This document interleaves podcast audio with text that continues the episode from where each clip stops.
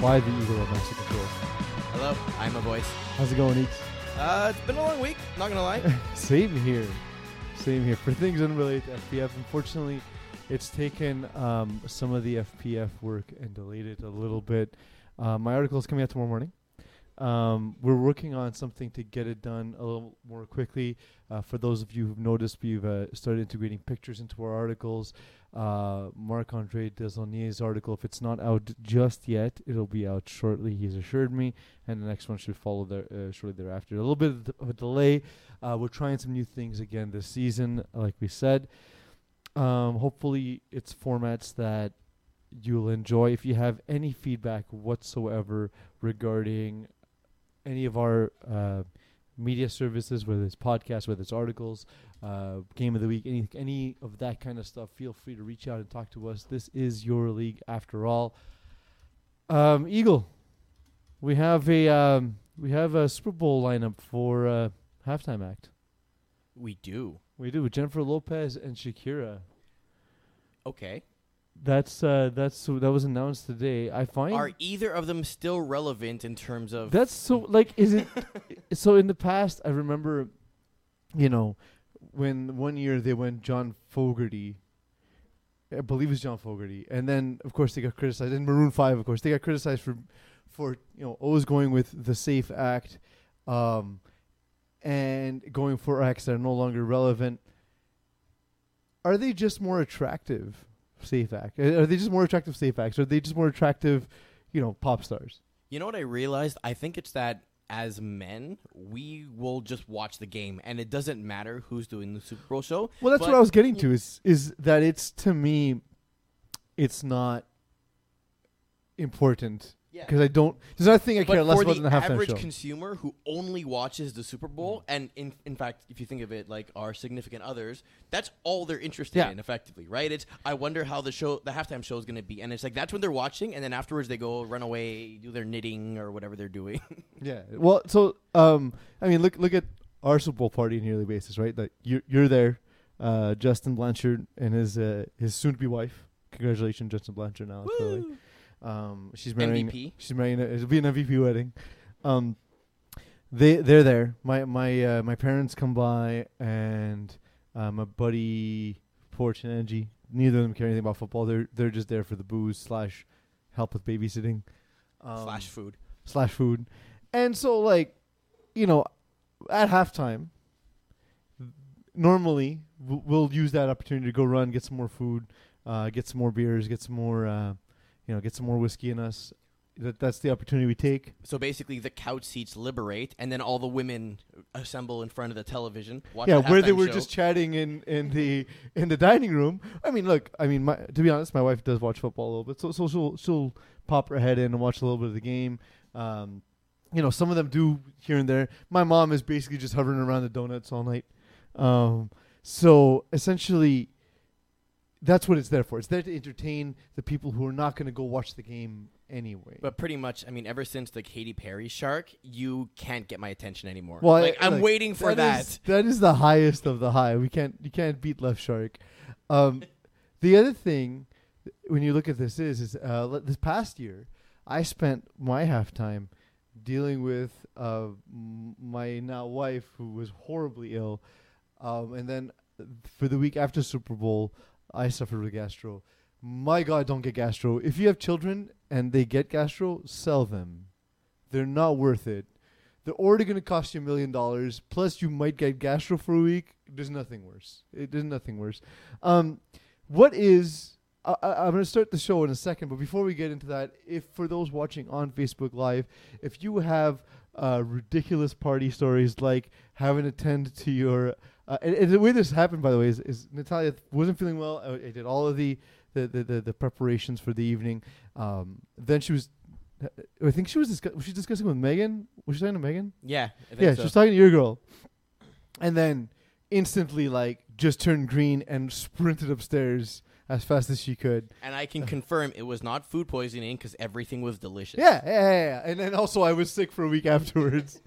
um, So for those anyone who's got crazy Super Bowl stories, crazy stories about parties that did not go well, feel free to type them into the chat. We will absolutely get to them, uh, and we'll do that after we get to our first guest who joins us today on the Hello? Call line. It is Jad Reedy. Jad, how's it going, buddy?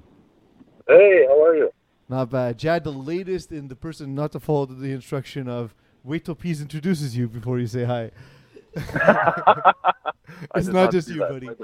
We got a we got an old Facebook picture of, uh, of you on the screen here.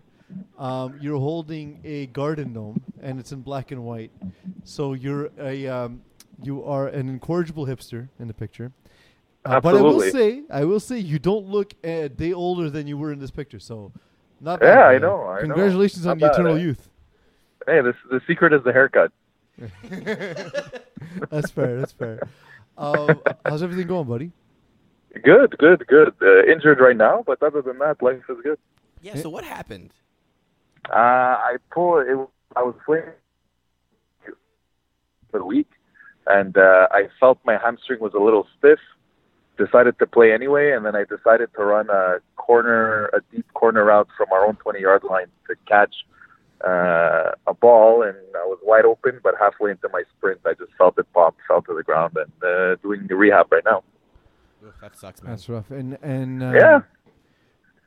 Do you have a timetable of like when you you know will be better, when you'll be back to play? It, like how serious is the Uh, injury?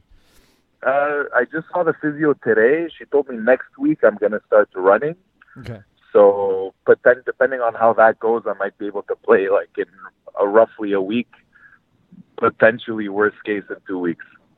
So how badly do you think this hurts your Hall of Fame inductee from last year, where it's like, well, yeah, but now he's banged up, he's not good anymore. Ah, it's okay. I'm 30 now, so it's okay. If I miss time due to injury now, it's all right.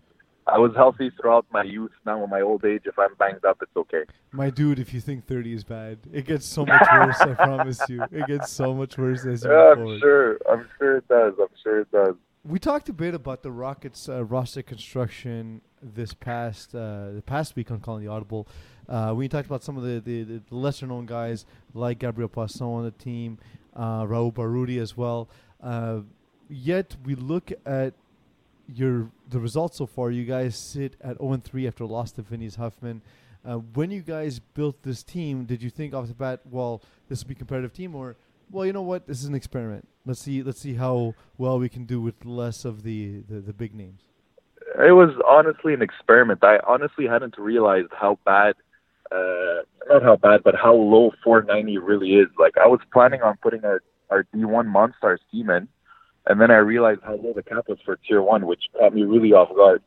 So then uh, we tried to see basically like, okay, do we grab like three guys from Monstars and see what we could do, or do we just not play? So we decided as a team not to play then me and COG were both looking for a team, and then COG is like, "Hey, uh, I bet I could convince Rod to play. We just need to find like enough guys that would be able to fit us into Tier One." Uh, so then I just asked literally all the guys that I've played with in the past that I knew would, wouldn't mind, you know, uh, playing through a team that might struggle a little bit. So that's how like Kevin Gauthier, Kevin Gauthier was down, Boris was down, COG was down, uh, the both Bekelis brothers were down, and then you know we were seven, and we were still looking for an eighth guy. And then we decided to just you know what, let's have fun, play the seven of us, see how it goes. You know, we'll see what kind of what kind of an experiment it would be having Rod play with less solid receivers and have fun and see what we could do. And also, like the other thing is, like you know, you go up against, you know, so BYOB has Matt Renee has higher division pedigree. Then you face Junkyard Dogs. That's a team that's played together for a while. So you know, perhaps you guys are you know on par or better than Junkyard Dogs as an overall talent. But just the fact that they've played together so long um, has made it so that you know it was a difficult matchup. And then Vinny's Huffman, it's a combination of both things that they have high end talent and uh, FPF pedigree, and the fact that they've played together a long time. Um, you got to see Vinny's Huffman firsthand. How do you feel about them now seeing uh, seeing Vinny Galano at the helm of the team that was led by Alex Hollowak this past season? Uh, it's all right. I mean, uh, Vinny did a good job. Uh, he saw he had a couple plays that worked, and he just stuck to those plays most of the game. Um, you know, credit to him. He saw a weakness in our defense and uh, picked on it, and it worked really well for them. he's a shifty guy, Vinny. You know, our rusher, our rusher got him a few times, but it's it's not easy. Our rusher, you know, he's a lower division rusher. He's not used to rushing QBs that have the experience that that Vinny does. So Who is uh, your rusher, by the way? Boris, Boris Balour. Oh, Boris Fuller. Okay. Yeah, so he's like he's been rushing in FPF for maybe two, three years now, uh, two, three seasons now. So he's still he's still you know I would say like a rookie when it comes to rushing, but he he does a pretty good job. Um, I mean, Vinny's Huffman, they're good. They're a well balanced team. They have uh, almost everybody on the team has solid hands. They run good routes. They have good chemistry, and I think Wait, that wait, wait. You that's said almost that they're- everyone. You said almost everyone. Who's the guy who doesn't have good hands on Vinny's Huffman? Uh, I don't know. I don't. I mean, uh, most of the guys, most of the guys off the top of my head have really solid hands. Well, Uh, let's it's let's always the this up then. weakest So hand. we have Corey Wawowski, GM Kalethris, Jordan Allard, Justin Blanchard, Marco Bertoldi, Nikki Papich, Ryan Edinson, Sean Avram, Terry Tam, and Vinny Guano. Which one of them are you throwing under the bus, Jad? Every time, 100. percent There we go. Yeah, that's what I thought. That's what I thought. Makes a lot of sense. Um, Uh, is Terry is Terry in studio today? no, it's just it's just me and Eagle. It- I'm sure he'll message us on the side though to give you shit. Uh, yeah, not yeah, sure. it's okay. It's okay. I love Terry still. Um, so looking at um, how the division is being split up, you guys look to to possibly be dropping into a lower tier. Um, do you think that you'll be a team that'll dominate in that lower tier, or do you think that you're sort of going to be where you belong because of the fact that you guys took chances on some lower division players and guys that Rod doesn't necessarily have uh, the best familiarity with? I think I think we'll be right where we belong. Um, Rod's great, but you know, I mean, you'll ask. I have guys on my team like that tell me that they don't want to play offense because they feel bad they're gonna drop balls. You know, so that that's gonna happen. You know, and like going into it, we all knew that's how it was gonna be, and it's fine. I think if we drop down, if we drop down, which we most likely will because we're 0 3, I think I think we'll still we'll still face adversity. Uh, and I think it's. I don't think we're to dominate. I think it'll be it'll be competitive, and uh, I mean I don't bank on anything. Nothing's in the bag. Uh, no matter how low we drop, I'm not sure if tier one splits into two or three tiers there, but um, I think we'll be right where we belong with competition that'll be roughly at our skill level. we see all hooks moving up into Yeah. uh, tier one. They're team that's been, you know, sort of hovered around uh, Division Five, Division Four in the past. Now they're thrust into tier one. Seal Living at quarterback. They're they're young. They're fast. Um, at first, people looked at it and like we, you know, oh man, they don't really belong here. But you know, losing 34-33 Junkyard Dogs. They lose 40 to 39 against STL, and they lose 47-43 against BYOB. They have you guys up next. Have you seen All Hooks play before? Can you give us some insight as to how a team is able to compete with some of this higher division talent uh, so recently appointed into a high division? I mean, I've seen I've seen a couple of them play. Uh, I know they're good. Like you said, they're good. They're fast. They're young. They're still a little rough around the edge, rough around the edges. But you know, we were just I was talking with my teammates about it last week, and this is the type of game we expect. You know, all out offense. They like to go deep. They like they like the big plays, which is what a lot of young, fast, athletic guys are into. You know, they're less about you know proper timing, running routes, uh, drive the field. They're you know they they like those big play. They like the flashy plays, and they're athletic enough that they don't have to be organized on defense. That they make up for what they lack in organization by athleticism and speed. Uh, it should be a fun game, you know. Like with the experience we have, we kind of have a game plan of how to contain them. Uh, but I mean, you know, they're they're probably younger as a whole and faster as a whole, so should be a fun game. Should and be a fun game. week one game of the week actually featured all hooks versus STL. And in Yeah. that game, you saw Theo Laving basically running and dancing around Terrence Adams. Like Terrence looked Yeah. lost out there in coverage. He just couldn't contain him at all. And Theo was Yeah. getting yards after yards after yards on just you know getting out of the pocket and either taking off or chucking it. Yeah, I mean that's that's what it is. That's what that's when you know you have a young QB with a young core. I mean they they're fun to play against. They're fun to watch. Should be a fun game. So, given the fact that they're rough around the edges, Yeah. um, and they've lost these close games, and you're going to face them next. Let's say they beat you guys next week. Let's just say, as a just as a point of uh, point of contention, I don't think it matters too much. You guys will roughly, you guys are probably going to end up in the same uh, postseason bracket anyway in the next round. Yeah. But let's say, just for argument's sake, they beat you guys next week. Given Yeah. the information that you've s- you, you've acquired from seeing all hooks play, given their speed, their athleticism, uh, in a traditional season, the traditional winter season or traditional spring season, you know, one through five, A through E, where do you think they um, where do you think they can compete? And by that I don't mean you know dominate, go eight and two. Where do you think is a division they can win between four to six games? Uh, I haven't played against their team yet. I'll probably be able to answer that question better after I see them play against my team. Yeah, but I think you know on paper they could com- they could be they could be uh they could be fit for Div two probably. They could win four games in Div two. I have no doubt about that. That's impressive. Again, considering this is not a team that's uh, played together for a long time. I will I will share one story about Theo Leving if you if you'll permit me, Jad. He was uh, subbing with uh, lightweight one week one season when I was playing with uh, lightweight. Uh, Simon Dagenet, of course, the quarterback of that team, and Theo Levine was uh, throwing balls, warming up with guys, running routes, um, and he threw me a ball from basically, you know, past the end zone into my hands at center field, and the ball never got higher than seven or eight feet off the ground. Like just fired it at me, and I was like, man, I haven't I haven't caught a ball thrown that hard from someone in a long time. So it's it's a guy who yes, he's known for running, but but he's got a heck of an arm too. Uh, Absolutely. impressive talent, and and I think that's the the thing that uh, makes a difference. Let's say when you see them and you see some of the other low division teams uh, struggling to, to, to make it up past Division Three. Uh, when you have a quarterback who can really rifle it, that's what it takes. Once you get to like even even up to Division Three, you need to be able to fit into tight windows, and I think Seal Living is that guy. Yeah, I agree. I mean, what I tell what I tell QBs from lower divisions that want to move up, uh, even QBs that I've played with that moved up to higher divisions. The main thing I tell them is like, listen, guys, the biggest difference between the lower divisions and the higher divisions you got to put more zip in the ball and be able to fit the ball in the tighter windows because you got to be able to stretch the field. And when you have, a you know, athletic guys playing coverage, you you really have to exploit those tight windows that you have to get the ball into. So yeah, I agree. Like that's why I think he would be fine playing in this too. Then how did Rosenblatt do it? Uh, Rosenblatt, I mean, he moved up, and the thing is, Rosenblatt can zip the ball. He can Yeah. put it into a tight window. The thing is, he doesn't do it often enough. And when I played with him, and when we played in Tier Two, or even in Div Three, I kept telling him, Jeff, like when you see when you see that route developing, don't float it, just zip it in. It's a TD every time.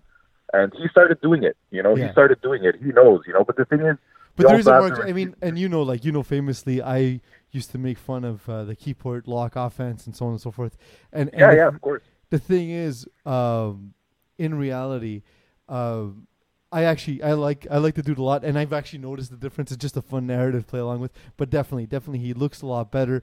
And look, he's a guy who constantly complains. By the way, he should be in a lower division, yet he beat Kevin Wyeth Yeah, last season. So I mean, yeah, I know. It's tough to make that argument with that information in mind. Jad, how is it like being the best looking Aridi brother? Uh, I mean, it's good. It's good. It has its it has its pros and cons. Uh, GM broke my nose a few years ago now, so uh, after that, I don't know if I'm still the best looking Eureka Was it jealousy? No, no, no, no, no, I'm no, no, no. Of course not. I'm gonna go with jealousy. No, I don't think so. I don't. Think, I think it was just clumsiness on both our behalf because we're on the same team. You know your uh, your brother's selling your safety out online here, eh? He's what? He's selling your safety out. So he's like, how much Oh, to is he? hurt him here? Yeah.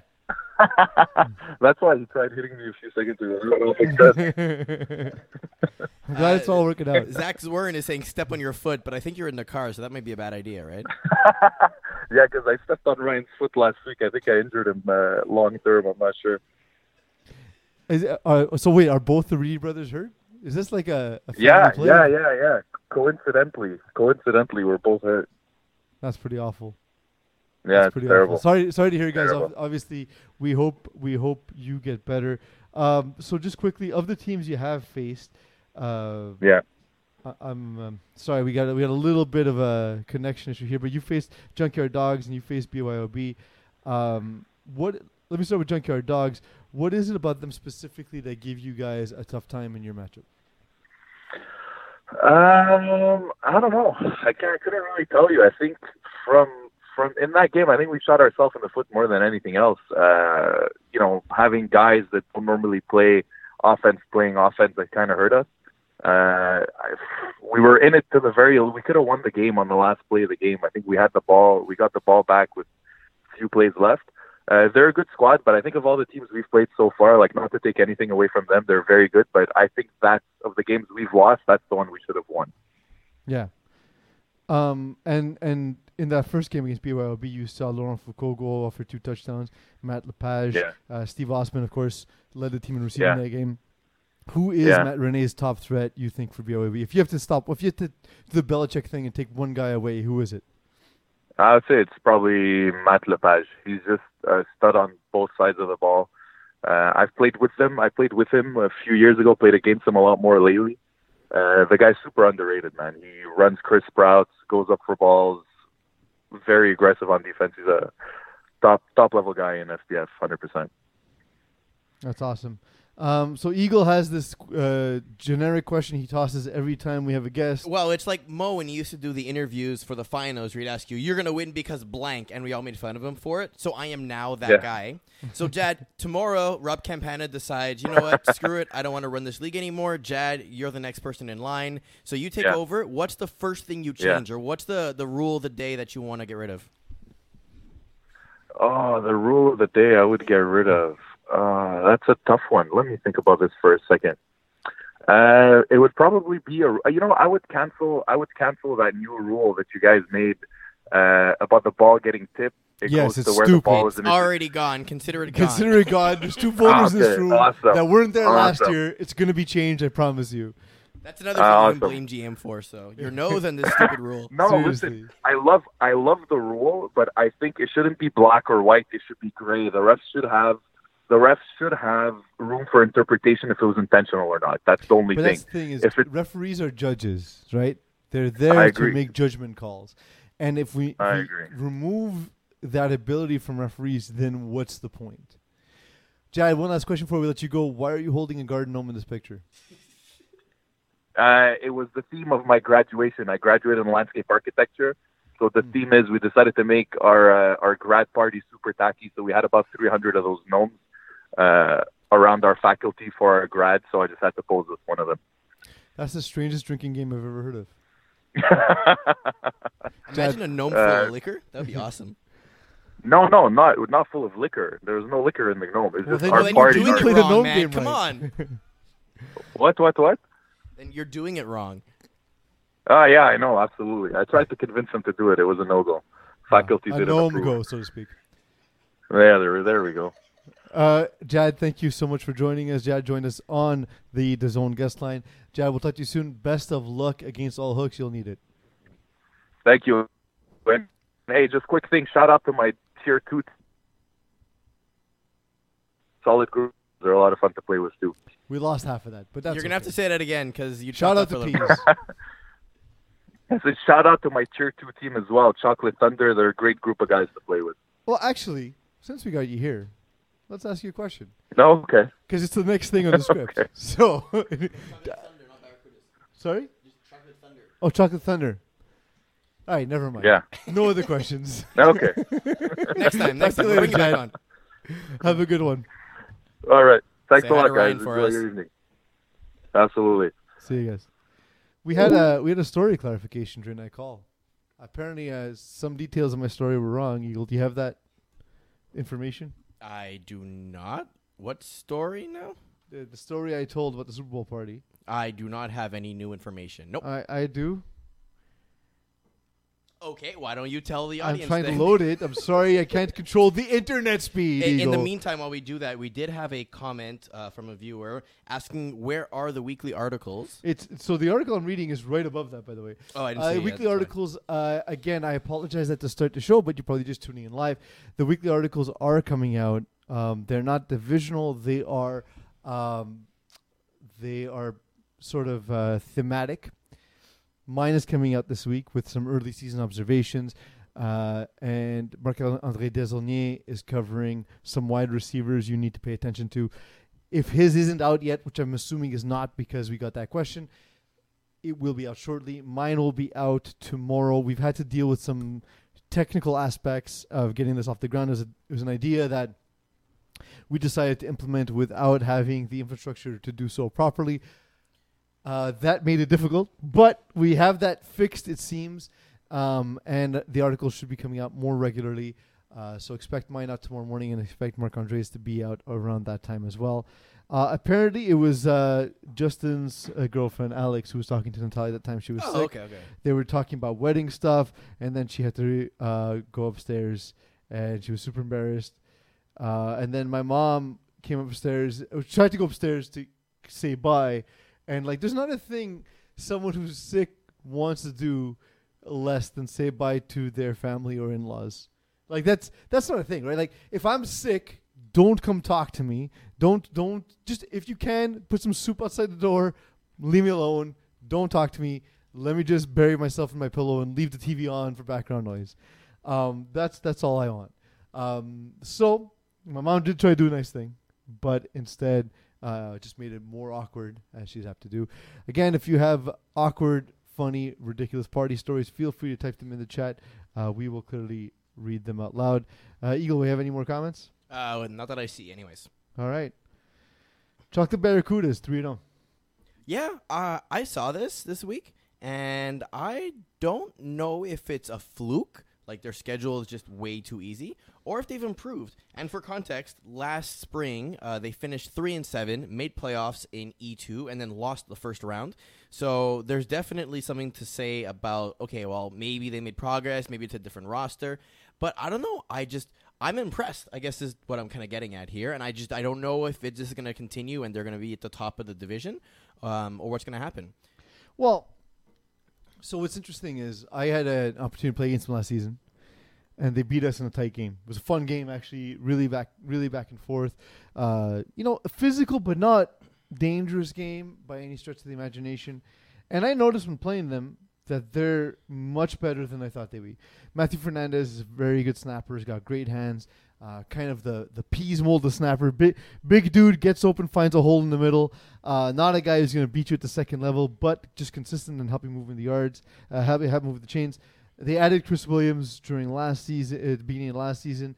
Uh, Lucien Pierre, of course, is sort of the lifeblood of that team, but they're a team that will do a lot of 4 1, locking, um, or, or they did anyway, locking Chris Williams and locking um, um Lucien Pierre on the outsides. Otherwise, you know, they're still two dangerous lurking safeties. Chris Williams also dangerous in the flats as well.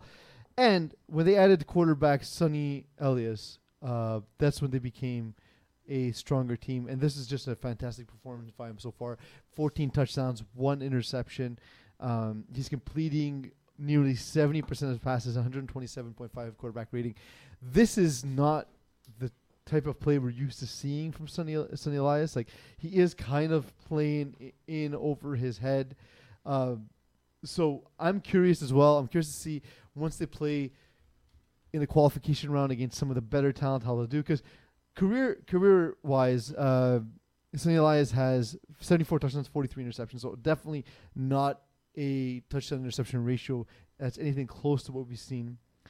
He completed he's completed slightly over 50% of his passes and a 77 quarterback rating. So it's a huge huge step up. Now, they played replacements that they played last season, so definitely the familiarity helps. I think replacements are a team that's kind of stuck in the mud and need to do something a little different to be a little bit more competitive. They played Lionhearts. It's still a new developing team. But the key here, they beat Los Bandidos this past week, Eagle. And Eh. we talked last week about how Los Bandidos aren't really the same. No, but but but they still, you know, they like have you're talking E1 runner-ups, right? Exactly. They they they have um they have their quarterback typically Francis De Rocher. In this game, we saw Loic Savoie again quarterback. We we know back from the Chili Con Carne days, Loic is a uh, very capable quarterback, and you know we saw the the the, the completion percentage drop slightly for Sonny Elias, but still efficiency. You know, you look at this; they got maybe five or six drives, four touchdowns, only one interception, and and limiting Loic Savoie again to about the same. But the difference here, it appears to be that it was it, it, it was simply just converts, and and that's something where uh, Sonny Elias in the past struggled in red zone, forced passes. Now we're seeing just more confidence. Um, whether it's connection, his connection now with Huey Isaac, uh, new the team, Lucien Pierre. Again, we talk about Matt Fernandez. Matt Fernandez, three for 18, six yards, but Eagles, sometimes with snappers, you don't realize how much, how important they are to, to towards uh, sustaining drives, keep, you know, keeping, uh, keeping the, the, the offense on the field. You know, six yards a catch is not great unless it's third and four. Yeah. Unless unless it's fourth and two. And I always find, especially you know, on defense, you always forget about the snapper, right? Because It's you're always hard. worried about the big play. You're playing off. You have him on the little slant or the quick out or something. And you're like, okay, fine, give him the yards. But then suddenly it's a completion. It's a little shake on a DB, or he gets a little bit to the outside, and then yeah, a two yard slant turns into a six yard gain. And they do that twice, or on third down, like you mentioned, and they're you're continue to move the chain. So it's always that thing where you also can't gamble on the center because then you're leaving guys open on the bigger Yeah. plays. So you, it's it's the poison you have to pick. It's the right choice, but then that's it. The snapper just eats up the field. Absolutely. And and You, you made your career off of that. yeah, basically. I've done that over 600 times in FPF. So, I mean, definitely I can I can preach that. That's it's something like you said, Eagle defensively it's difficult to cover. Yes, speedy rushers uh, are difficult to cover, but it's different because you will account for a guy like Alex Pilon, for example, right? Because you know you know the speed's there, you know it's important, so your your defense will just uh, account for that in general. Limitek, they're 0 3. They've only got 12 points for. They're now outscoring the Dolphins. sorry, they're, sorry, they're not being outscored by the Dolphins. Well, I mean, it took three weeks, right? So I had a I had a DM conversation with Etienne uh, Duch- Duchesne. He did not ask me for nudes, so that's that's always impressive. Uh, that's a good way to keep it's a good start. yeah, you keep a relationship alive there by not being inappropriate in DMs. But he talked about how uh, the team wanted to register for tier 3 couldn't. It was too late, so they're going to be registering in winter, um, and be playing in, in, in the lowest possible division.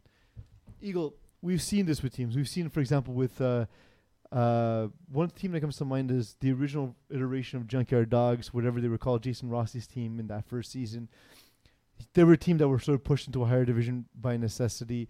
We look at, um, you know, a team like who, am I think? Other teams The freshman is a good Freshman is another good example. Freshmen still haven't necessarily found their, their, their way. Who was the team with the um, that blue team? You're gonna have to be slightly Yeah. more specific. Yeah, yeah the the uh, Jordan Mitchell's team. oh, jeez. Oh, I don't remember what it's called, but yes, I know what you're referring to. If only there was a way you could you Yeah, know, I'm gonna go produce that find it. Hold on. information for me. Um, these teams are teams that come to mind that struggled in their first season and got better quickly just by virtue of playing against better talent. They are called the Uh, blue chips. Blue Chips. That's it. Um, and and that's a team where they went from getting blown out Division Two to winning it. No, they they they made to finals in Division Four. Yeah, Did they win the lost finals? they lost No, lost to past their yeah. prime. Uh, in in one of the best finals I've ever actually Mhm. had the privilege of watching. And you know, we look at our backgrounds, Eagle. I played for we always say the worst team in the history of FPF. I've had a bad season. Bad seasons. Well, your first season was what? 0 and 10? Uh, one and nine. 1 and 9. My first season was 0 9 and 1. Um, so I mean, I've had an 0 and 10. Have we had two 0 and 10s? No, we tied a game. We've had we've had did we have we had one 0 and 10? Was, Nakatashi uh, survivors. We, that was Nakatomi. Yeah. was that 0 and 10? I think there was 09 and 1. Did we tie a team? Did we go 0 and ten? I don't know. That was We did bad. that was We a- did so bad we forgot how bad it was. Yeah, I forgot about that season entirely till just now. That was of course an interesting situation where quarterback goes down, backup quarterback goes down, third guy does his best, and you know hats off to Dave Daou for doing everything he could with a team that was really not built for his skill set. So how do you learn FPF quick? Because these guys, I mean, you have five games left. Mm. You really need to make strides in Mhm. improving here, right? So is this uh, call it a wash season already, and they're like, let's just do what we can and have fun with it, or is it a building block where you can then come back into wintertime, understand the game more, and then basically be able to compete? Obviously, because you're in Division Six, then, but also just because you understand how FPF works and functions. Like, how would you treat this if this is your team? So, what I what I look at is firstly, you need to learn how to play zone, and teams that come in here, uh, they tend to focus a lot on man. Man defense is great if you win the matchups across the board. Uh, most teams in lower divisions cannot, and also at some point quarterbacks call plays that defeat man, so you need to be able to at least switch the zones now and again. The uh, the, the the next thing is stick to, to learning zone because you you you're gonna need to know how to do it, and it's gonna be frustrating because guys are gonna blow assignments, and guys are not gonna understand how to play zones, how to be active in zones, but you n- won't get better by not having reps. Eagle, we have something on the screen that says right click to view Yeah, yeah, yeah, yeah. So this is I'm actually going to be doing. There we go. Now All I can actually draw. Th- So this is this is a neat thing that we have here. So I can whiteboard on top of your face. That's fun. So why don't we talk? Can, you give me back my facial hair that everyone seemed to like so much? I mean, yes. So there you go. Thank you. It's appreciated. I mean, it's all right. No, but rather like okay. So let's talk about some zones. So Mhm. what type of zones are we talking here? I mean, just to to to be, you know, I don't want to go into too much detail, but you know, most of the guys here have played some level of Madden, um, or have some basic understanding of football. So cover two, cover three, you drop two safeties, you drop three safeties, line up five across. We we saw untouchable balls in Division Three, uh, Tier Three. You guys played against them this week. The the reason why Pat Wright was able to tear them up in Tier Three was simply because he was able to diagnose the defense um, very early on. Once once he got the huddle, he basically knew exactly what defense was going to do. So you want to line five across, and then this would be, for example, cover two with Eagles drawn on the screen. You drop two people, you have three playing in the flats. The three playing. So the key though for this is the three playing in the flats. You need to pick up a route. Yeah. You can't just stand and watch. Don't cover nothing. grass. If there's no route in front of you and nothing is coming towards you, there's something behind you. So either pick up the first route you see in front of you, don't follow them out of your zone. If they leave your zone, release and then look to see what's behind you because there there will be something coming in behind you. So that you know, and then cover three is the opposite where you drop three guys and those three guys. This is something you do when you're expecting teams to attack deep, or you're playing against a guy like Francois Martin, for example, who uh, this is the only coverage you'll ever need because he just doesn't want to throw hooks all day. So uh, just do that over and over and over. There's some more complex zones as well, and I won't get into that. Uh, in my article, actually, we saw Lockdown winning their first game, but I'm going to criticize their defense in the article you're going to read tomorrow as being too static. You should. Uh, and it's it's sort of a their defense is throwback to FPF six years ago, uh, which doesn't work anymore because quarterbacks have gotten so good in FPF. It's it's absolutely astounding.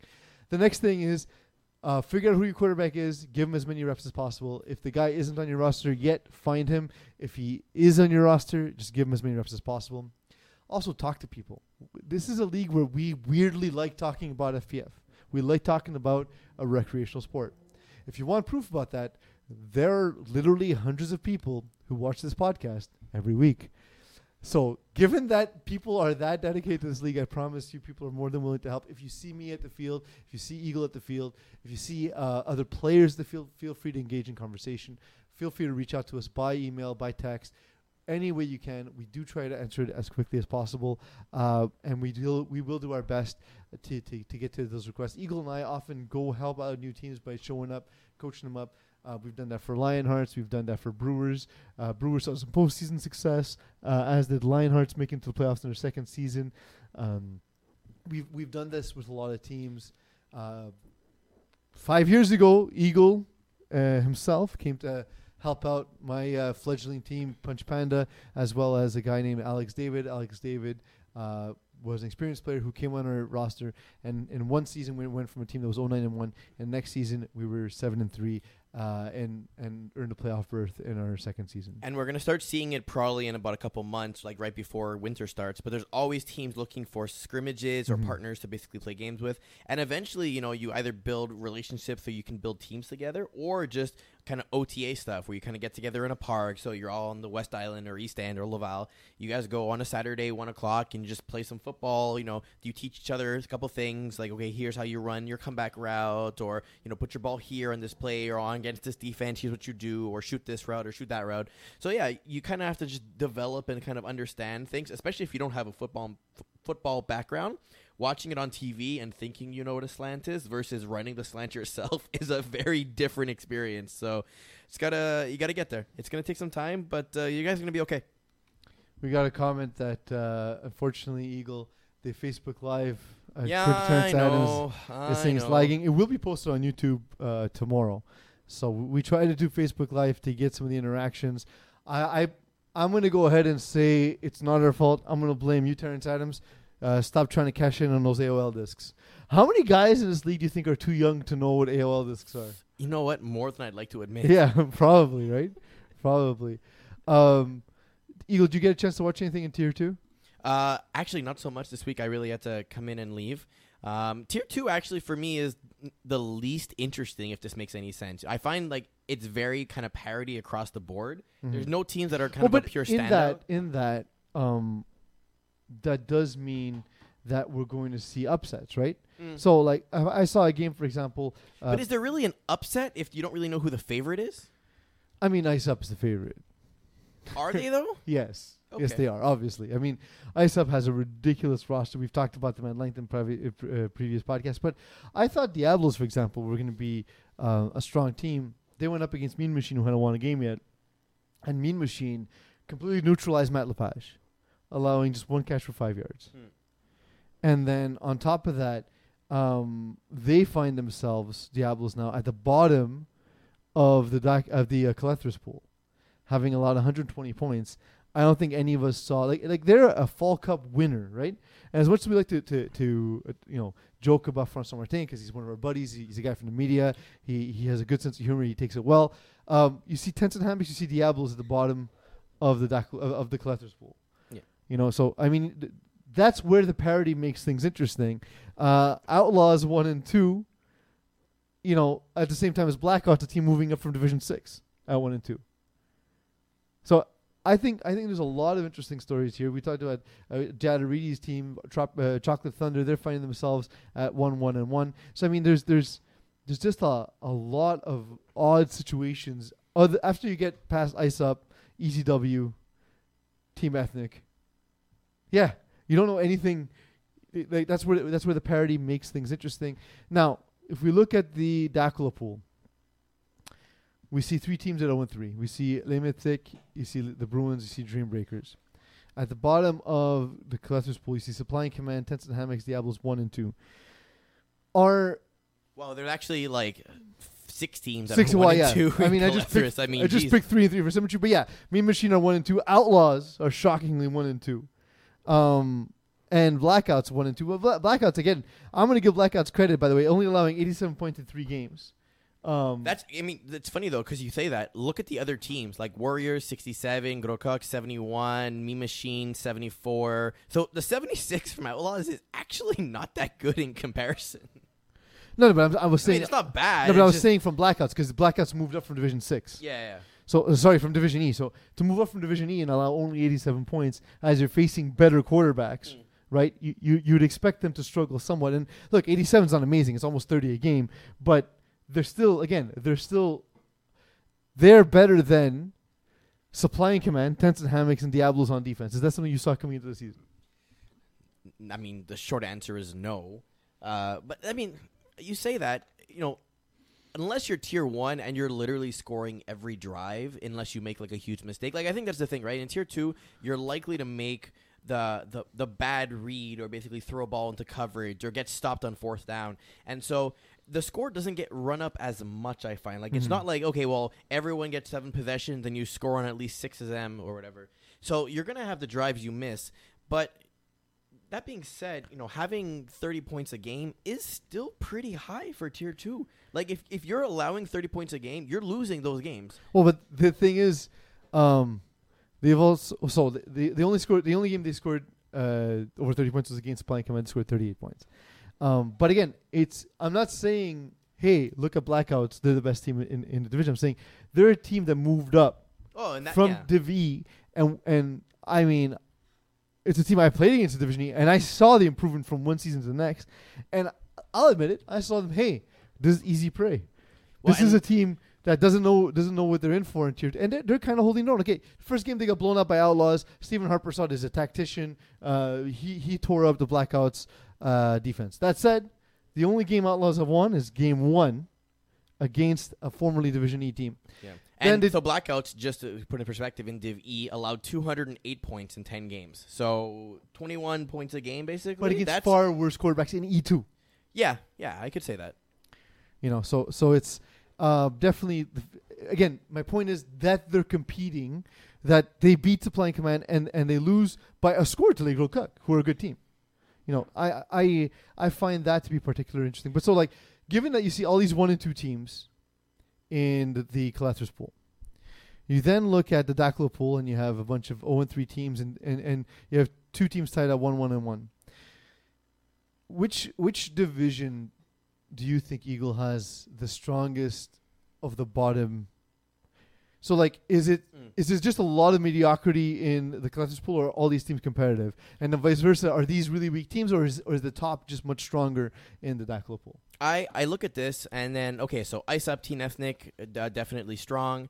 Uh, Mangoose, Les Peninsula Leaf Sud, we kind of know them a little bit. Red Raiders, we talked about. Les Centaures, they're existing team. Chocolate Thunder. So these teams, they're they're good. But then you look at you know the collectors pool, ECW Warriors, Lego Cook. My, my condolences. I think who's on condolences again? My condolences is the team that's got um, oh, it's Benjamin McMahon, Corey Pecker, Oh yeah, yeah, yeah uh, okay. yeah, Travis Moses, uh, yeah. Johnny That's a Wilson. good team.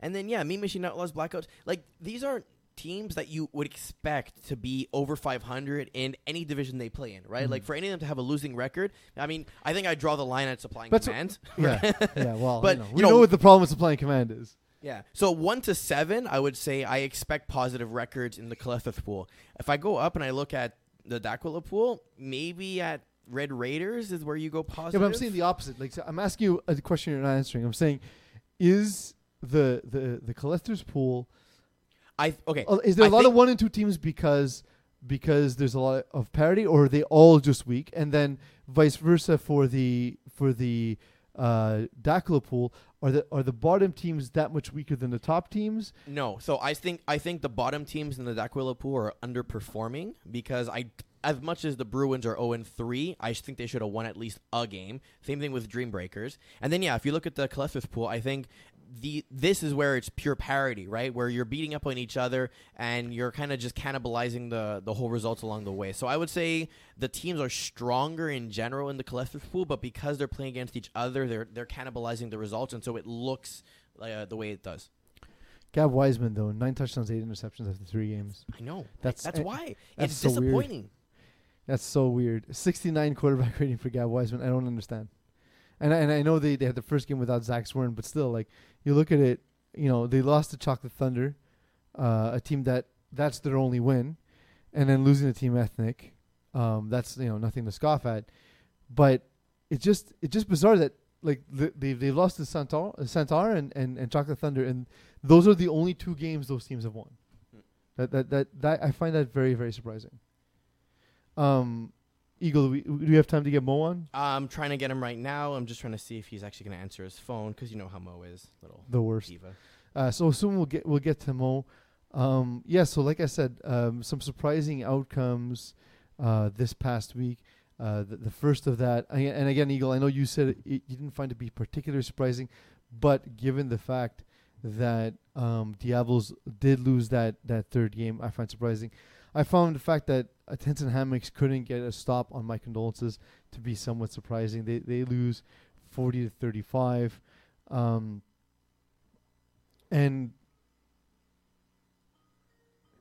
we saw Outlaws not being able to, to, to deal with ECW's offense. I thought I thought Outlaws would be favored in that game. Mo uh, Khan joins us now on the DAZN guest line. How's it going, Mo Khan? I'm very well yourself. Good, buddy. How you been? I haven't seen you all season. Good.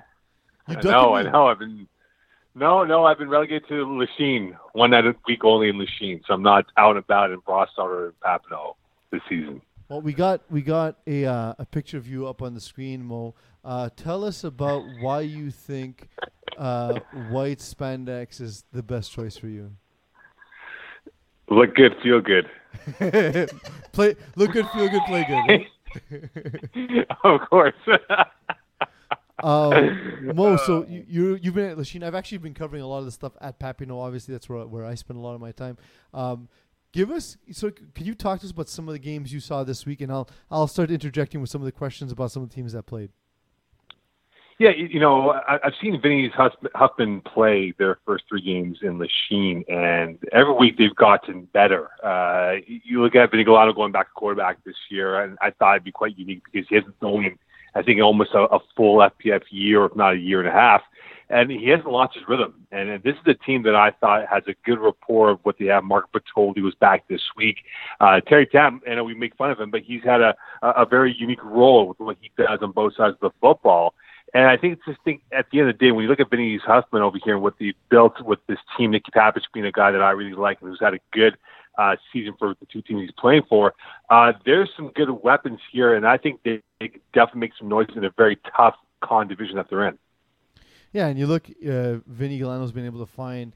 Uh, he has, uh, s- sorry, five receivers with at least two touchdowns, uh, but the volume of the passing uh, seems to be going mostly Justin Blanchard, Corey Woski, Nicky Papich, uh, Sean Avram, of course, being the check down player in the offense. What do you think Justin Blanchard brings to this core uh, in that he hasn't really played with this group a bunch uh, in the past few seasons? Well, it's JB. Uh, uh, what's JB for Hall of Fame? We have the hashtag going on right now for him for the next uh, couple of years until he gets into we the Hall of Fame. that one. Sorry, Mo.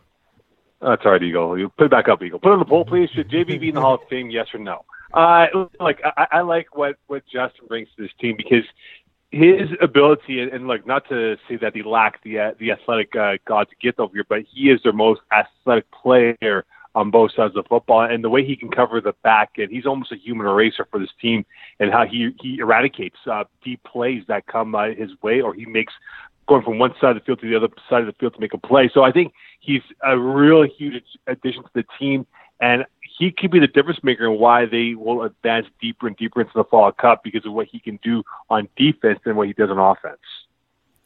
Um, Mo, so what, what are the other some of the other teams you've, you've gotten a chance to see?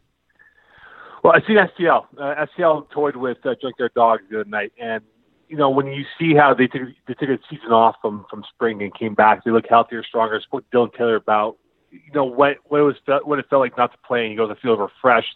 And this team feels refreshed, and even though they've they've not played since April or late March, whenever their last game was in the winter season, they've not lost a beat. And the guy that I really like on this team that, that is a new addition is Andrew Carruthers. And I know he plays with Joseph Fazio and Carpelici in, in other divisions, uh, piece, but he's a guy that has had some big numbers on offense. He's been Dylan Taylor's go-to guy. Not to say he's still J 2.0, but he's had elements of making the big play, the clutch, clutch play for STL. I just thought that what he brings on offense, and he's a wise veteran receiver that can definitely be a difference maker for them. He could, he's a guy that I think could definitely have an influence moving towards next round. And looking at what they did to Junkyard Dogs, they never were in angst in terms of where they were compared to where Junkyard Dog was in the football game. And Dylan Taylor looks like he's found his rhythm again and back in where he was before the season ended last year. I talked to uh, Royce Merjan after the the game. Uh, some heated words between him Oh, and boy. Jason Rossi. Uh, he was telling me though, like you know, like, he's like he warned me. He's like, yo, before you talk about this, it's no big deal. Um, you know, like things got heated in the huddle. We're passionate guys. Uh, you know, just a disagreement between teammates. Uh, you've seen teams compete at the highest level. Mo, uh, for those who don't know, Mo was the original rusher for uh, Montreal's finest. Uh, do you, when you see that, um, do you think there's a scenario where, where that can be healthy? Uh, do you think that sort of helps give a team like Junkyard Dogs their their edge? Uh, do you think it uh, hurts them, or do you think it doesn't matter at all? Well, when, Rory asks or tells Rossi to uh, leave my, you know, shank, uh, it gets pretty intense. And like they, they had to blow up because what happened was in that, in that football game, Rossi threw uh, the last player or I think the last play INT, and Rory felt that Ross didn't. He gave up on the play. That's what he essentially said to him on the sidelines after the play, and it got heated. And I had my back towards the the the discussion with those two, and I turned around and Rory literally looked like he was about to Hulk out like a cartoon character and, and go at it with him, but they had to be uh, separated by their teammates. And Rob White, being the uh, Kofi Annan, the UN former UN leader, uh, was able to calm him down and get things organized. And like they might play it down with what happened, but this isn't the first time Royce Merjan has had issues with Jason Rossi. We've seen it in years past on previous Junkyard teams, but you wonder for the long term growth of where they are. These can this still coexist? I'm not saying it's Antonio Brown versus Big Ben over here, but can they still coexist and have the same success? Because they had a chance to get back in this football game, but unfortunately for them, they came up too short against STL. Yeah, and um, I mean, look, it's sometimes it's just it's just how uh, teammates communicate. You should hear some of the sh- uh, some of the stuff I say to Eagle off camera. You know, it, uh, a lot of Oh, you guys are like the original Rossi and Royce Merjan over there, no? Um, Mo, uh, anybody else catch your attention? Yeah, you know what? Uh, big win for Dead Prez. Uh, this is a team led by Jeff Rosenblatt, and they took on Run and Gun, and they won by five, but this game was nowhere near indicative of what the scoreline was. with this being a five point victory. Dead Prez jumped out to a two score lead after the first half. They had a three score lead at one point. And you know what? Funny enough, uh, Kendall Myers, who plays on on Dead Prez, said we don't go to the, we don't want to go to the relegation round, and they proved a point that they are not going to be um, pushovers in in the last game or two that they had left on the round robin portion. And I just thought Corey Packer did not look like himself. I know he was a bit banged up playing in KTFL prior to that. He even was a little bit banged up.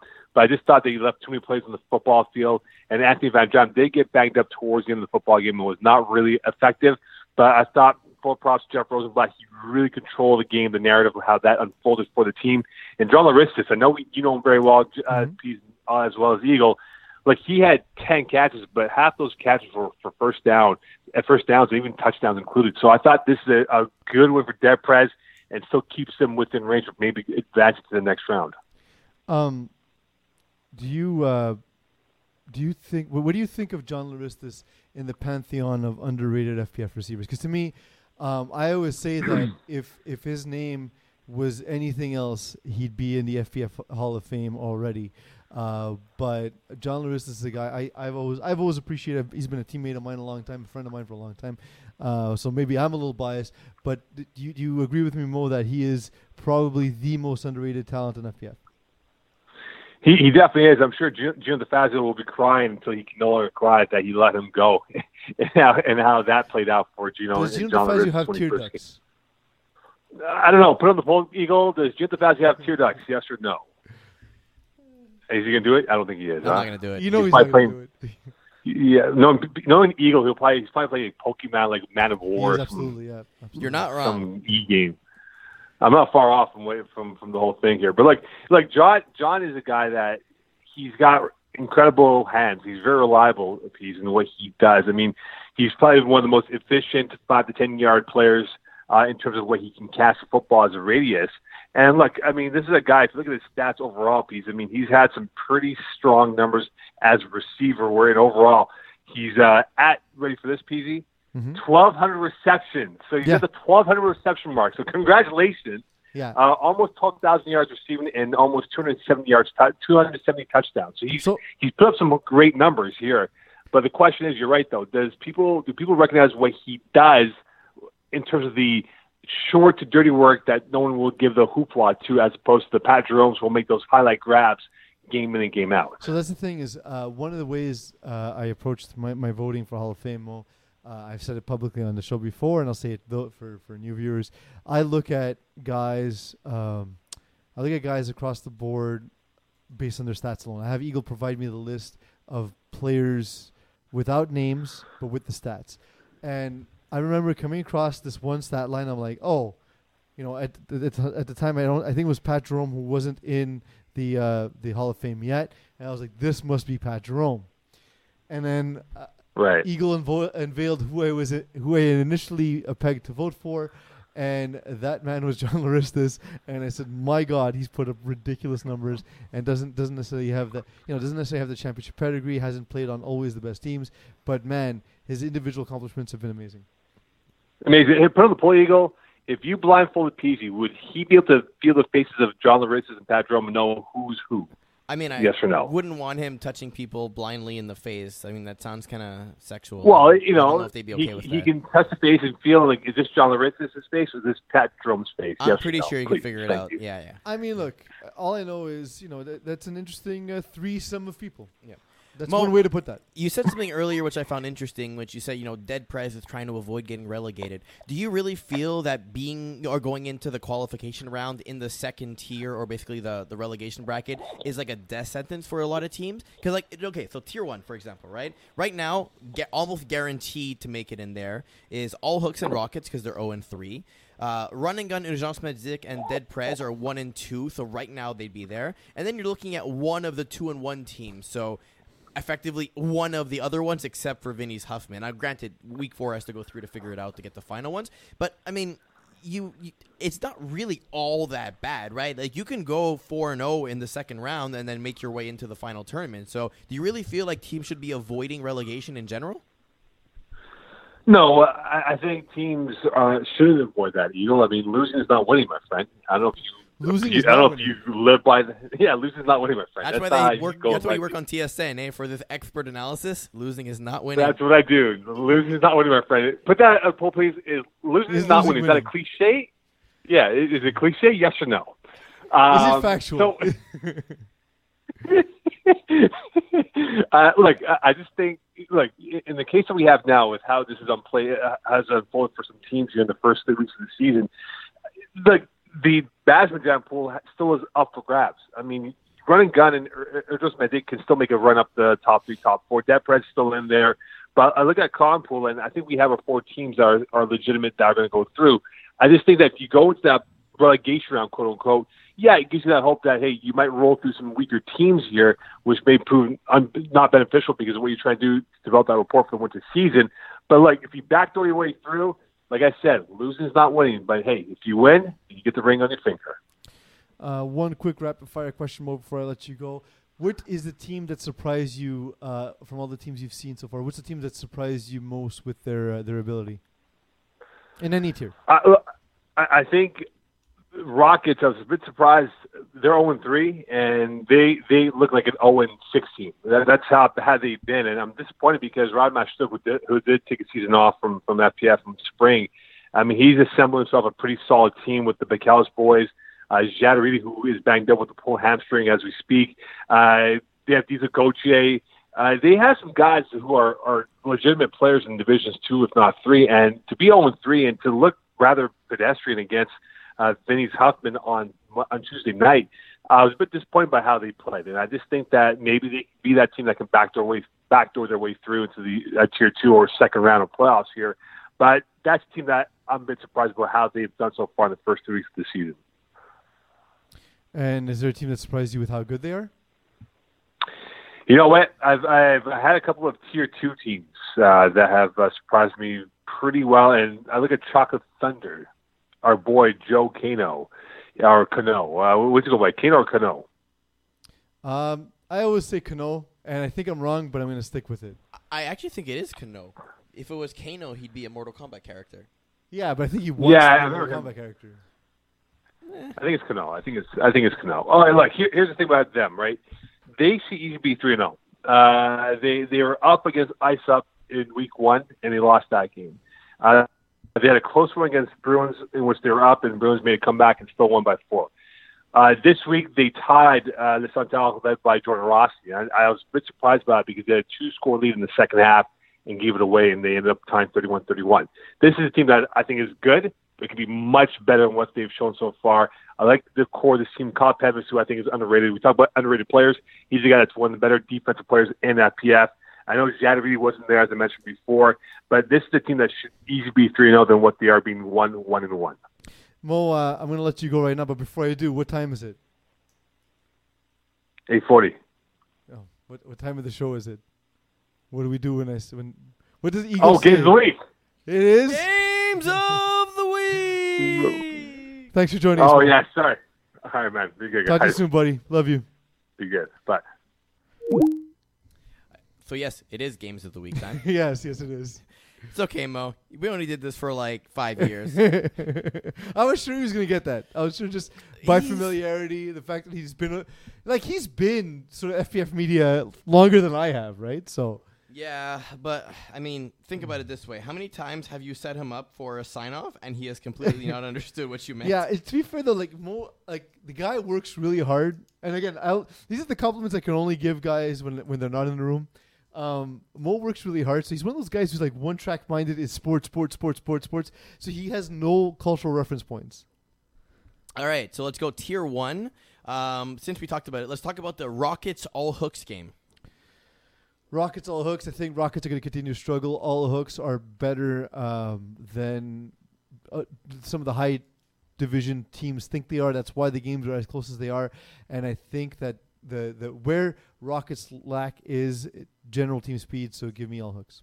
Uh, let's go BYOB versus STL.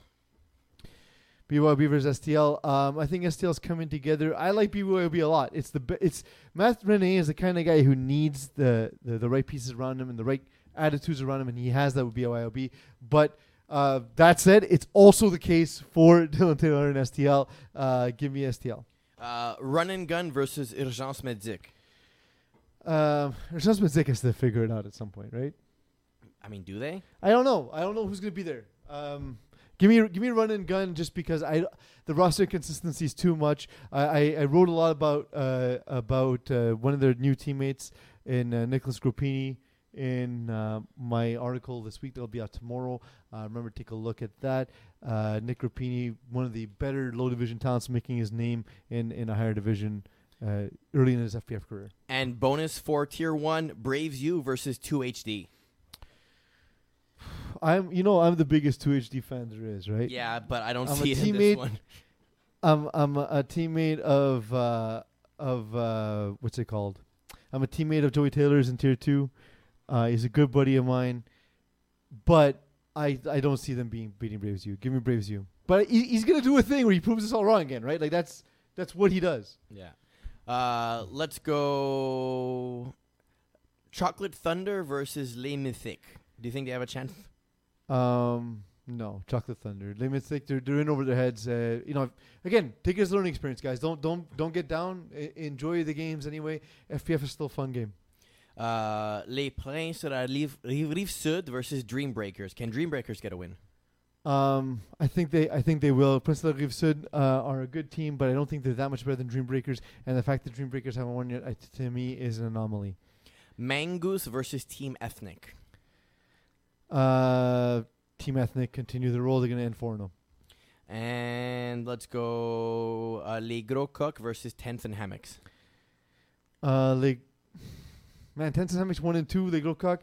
I don't know. Well, is who's rushing for Tents and Hammocks? Is it Brandon Aylward?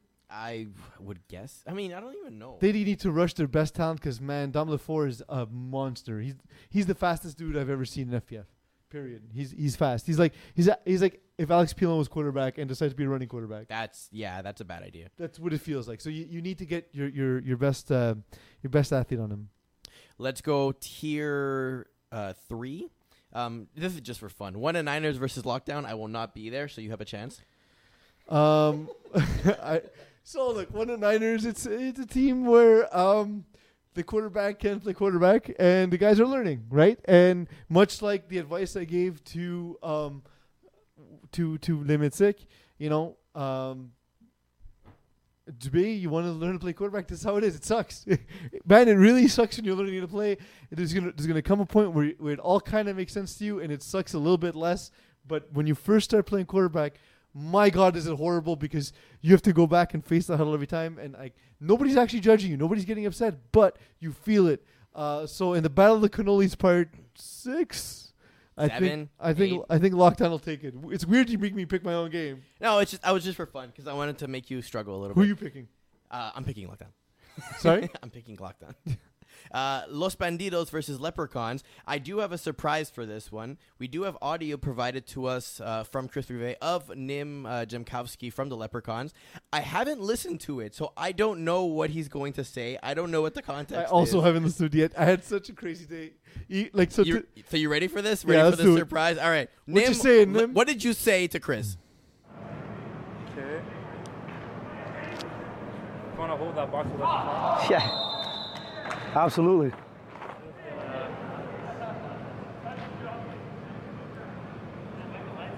For future reference, Chris, please edit the audio before you send it to us.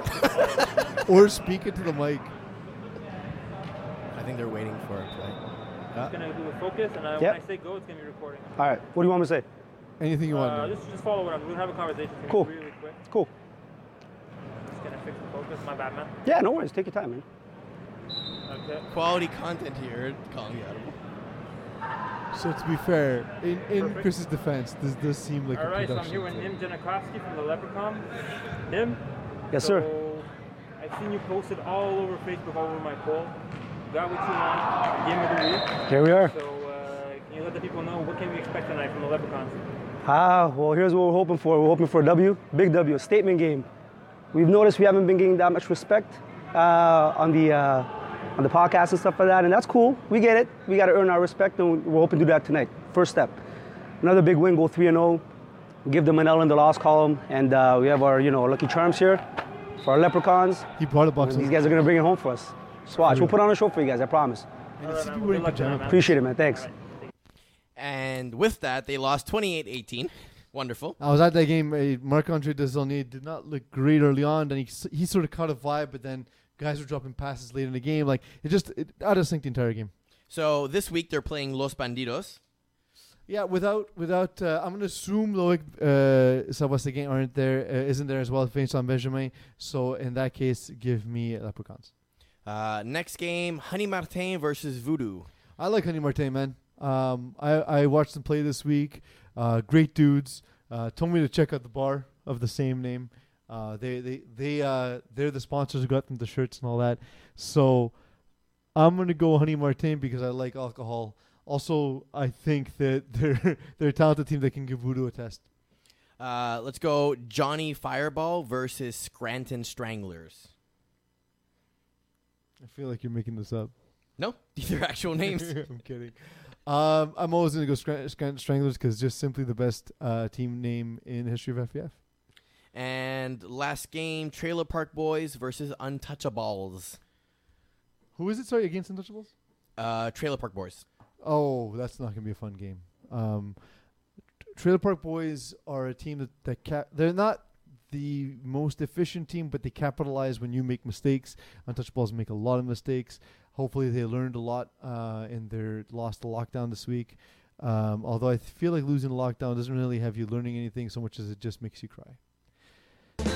Eagle, thank you for all the work you've done today. Thanks to Chris Rivet for uh, getting us that audio, and thank you, Nim Jankowski, for providing that. Uh, thanks to Mocon and to Jad Aridi. Jadariti and Ryan Aridi, who I told to beat up his brother for money. So Thank you for prostituting yourself for violence. That's appreciated. But most of all, thank you all for letting me be myself.